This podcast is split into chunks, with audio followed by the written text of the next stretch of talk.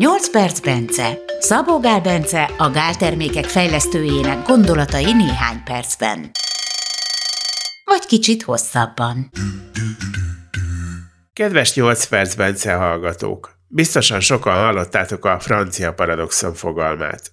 Ennek az a lényege, hogy a franciák nagy mennyiségben fogyasztják a vajat, a libamájat, a zsíros sajtokat, mégis igen ritka náluk a szívkoszorú érbetegségek előfordulása. Ez tény. A kövérség problémája sem jellemző a franciákra. A témát körüljárták a tudósok, és arra jutottak, hogy a titok a franciák borfogyasztási szokásaiban rejlik. Erről beszélünk most Bencével. Lehet, hogy a franciáknak van igaza. Sokféle alkoholos vizsgálat van, ugye van, ahol azt mondják, hogy ilyen két deci borig nagyon is egészséges, a rendszeres alkoholfogyasztás csináltak ilyet sörrel is, hogy nem tudom, hogy mennyi sörig is egészséges.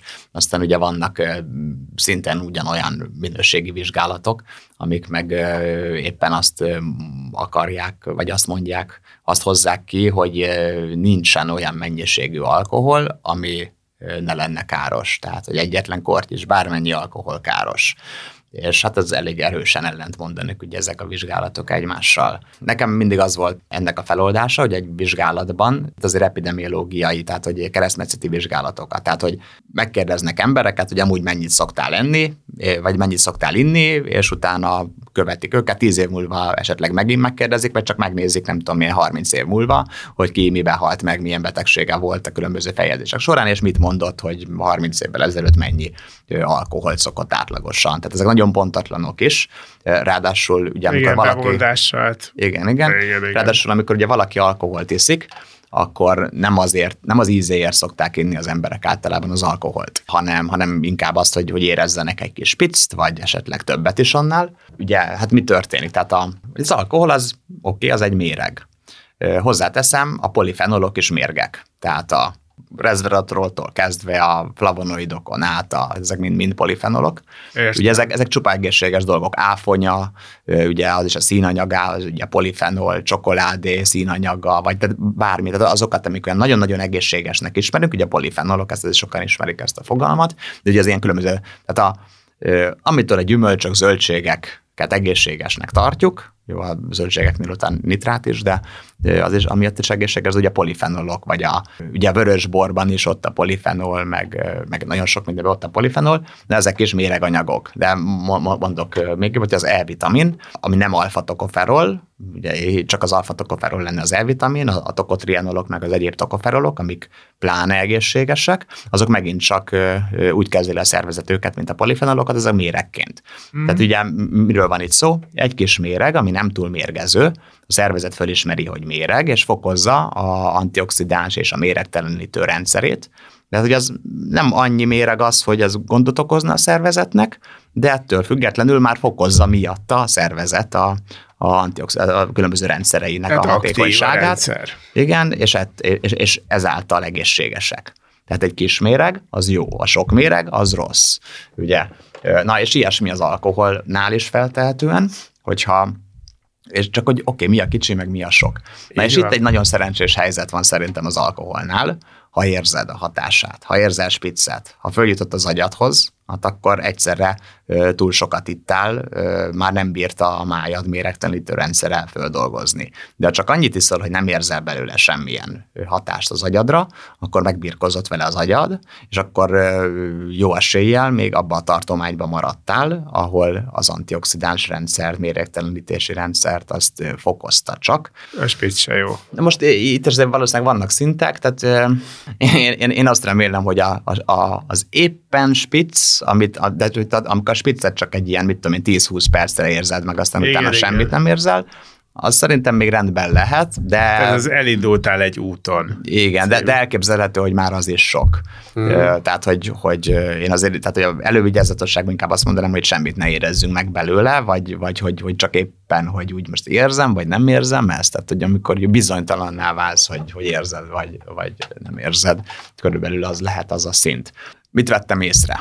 elkezdtem használni egy ilyen CGM-et, ez a Continuous Glucose Monitor, tehát ami folyamatosan méri a bőrből, a bőrben lév, vagy a intersticiális folyadékból, tehát a, az a, hát mit tudom én, hogyha az hogy a bőrödből méri a vércukrot. Ezt hogy csinálod? Mindig szurkálod magad? Hát most egyébként itt van rajtam most is egy ilyen, ez folyamatosan. Ez egy tapasznak tűnik. Hát nem egy tapaszt egy ilyen, még igen, egy ilyen korong, amit most nekem egyébként különösen, de nekem nagyon alacsony a zsírszázalékom, ezért egy kicsit pontatlanul mér nálam, mert nagyon vékony miatt a bőröm. És hogy csinálja a mérést maga? A bőrben lévő intersticiális folyadék az, az korrelál a, a vér, mert hogy a vérből diffundálódik oda ugye át a, uh-huh. a, mhm. a cukor, és egy ilyen 3-15 perc késéssel mutatja nagyjából.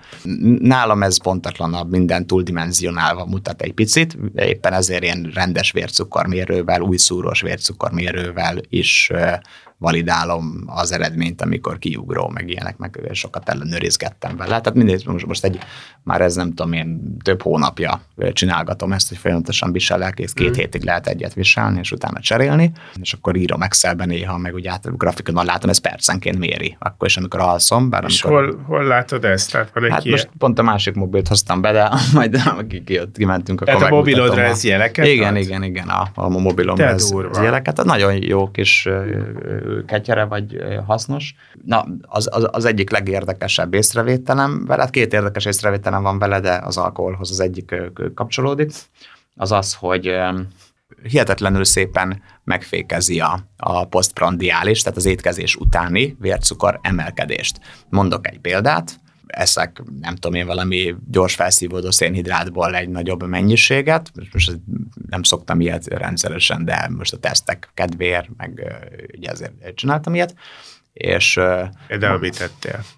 Hát, mit tudom én, nagy adag rizst, vagy kasszavát, az, kasszava az lehet, hogy ilyen ö, egészséges, meg mit tudom én, minek mondják, de ö, hihetetlen magas a glikemiás indexe ö, ahhoz képest, ö, legalábbis most ez lehet megint csak egyéni. Én azt vettem észre, hogy amit nem szoktam enni, tehát ha valamit elkezdek enni, akkor, akkor nem emeli úgy. Ez olyan, mint hogy a bélflóra valahogy adaptálódna, és az is szabályozná a dolgot, vagy, vagy valami más, nem tudom, de amit rendszeresen eszek, az, beáll. Az, az beáll, és nem nagyon emeli annyira a vércukrot, még amit nem szoktam enni, és olyan szénhidrát forrás, az meg, azon meg meglepődöm, hogy hát most miért ugrat meg ennyire. Tehát, hogy a, a lényeg az, hogy amitől egyébként mondjuk ahelyett, hogy fölmenne 5-ről 7-re, ott marad 5-ön vagy lemegy 4,8-ra, vagy 5,2, vagy szinte hmm. meg sem otszan. De ez csak akkor, ha az étkezés végén és után van elfogyasztva az alkohol és csak is cukormentes, tehát szárazból. Hát nincs olyan, hogy, hogy, hogy miközben eszem, iszogatom a baramat. Hát azt tudom mondani, hogy ha ittam, és rá nem tudom én, pár órával eszem, mondjuk egy órával, akkor már nincsen ilyen hatása. Mm. De ha az étkezés közben eszem, akkor van ilyen hatás, de mondjuk az étkezés után fél órával, órával mégiscsak elkezd fölmenni, bár nem annyival. Ezért a legpraktikusabbnak én azt láttam, hogyha az étkezés, hát attól függ, mennyi ideig tart az étkezés, mert kinovakásámmal odaülök egy film elé, vagy valami, is szép lassan ott tolom, akkor lehet, hogy fél órán át eszegetem, vagy egy órán át, olyankor érdemes mondjuk úgy, hogy 20 perc után elkezdek hozzá kortyolgatni egy kis bort. Na most mennyi az az annyi egyébként? Fél deci bor bőven elegendő. Tehát most már nem az, hogy bőven, fél deci bor már elegendő. Uh-huh. Én egy decitől már érzek spiccet, hát attól függ, hogy mennyi idő alatt iszom meg, mondjuk egy óra alatt akkor nem, de és, és, és kajálás közben, de, de én általában 50-75 milliliter bort szoktam reggelire, ebédre, vacsira, azóta, hogy ezt így észrevettem, mert, mert brutális, hogy, hogy tényleg, tehát hogy szinte semennyire, tehát jól időzítve, tehát ez azt jelenti, hogy az étkezés vége felé, meg még utána is egy picit, és lassan elkortyolgatni, nem érzem meg a hatását, de a vércukrom az, az gyönyörű szépen lent marad. Na most, hogyha vízezed, vagy szódát használsz? Ez nem számít, ez nem számít szerintem. De hát csökkenti a mennyiséget, ami borból belemegy. Hát az a lényeg, hogy a bor, az alkohol. Hát az alkoholtartalom, az, hogyha felvizezed, nem rontja, nem javítja. Hát ha mindet megiszod, akkor nem. Maradt még a témában némi átbeszélni való. Gellért Gábor vagyok, és a jövő héten folytatjuk ezt az izgalmas témát. Bence például arról is beszél majd, hogy miképpen fogyasztják el a franciák a vörösborukat, és az miért egészséges.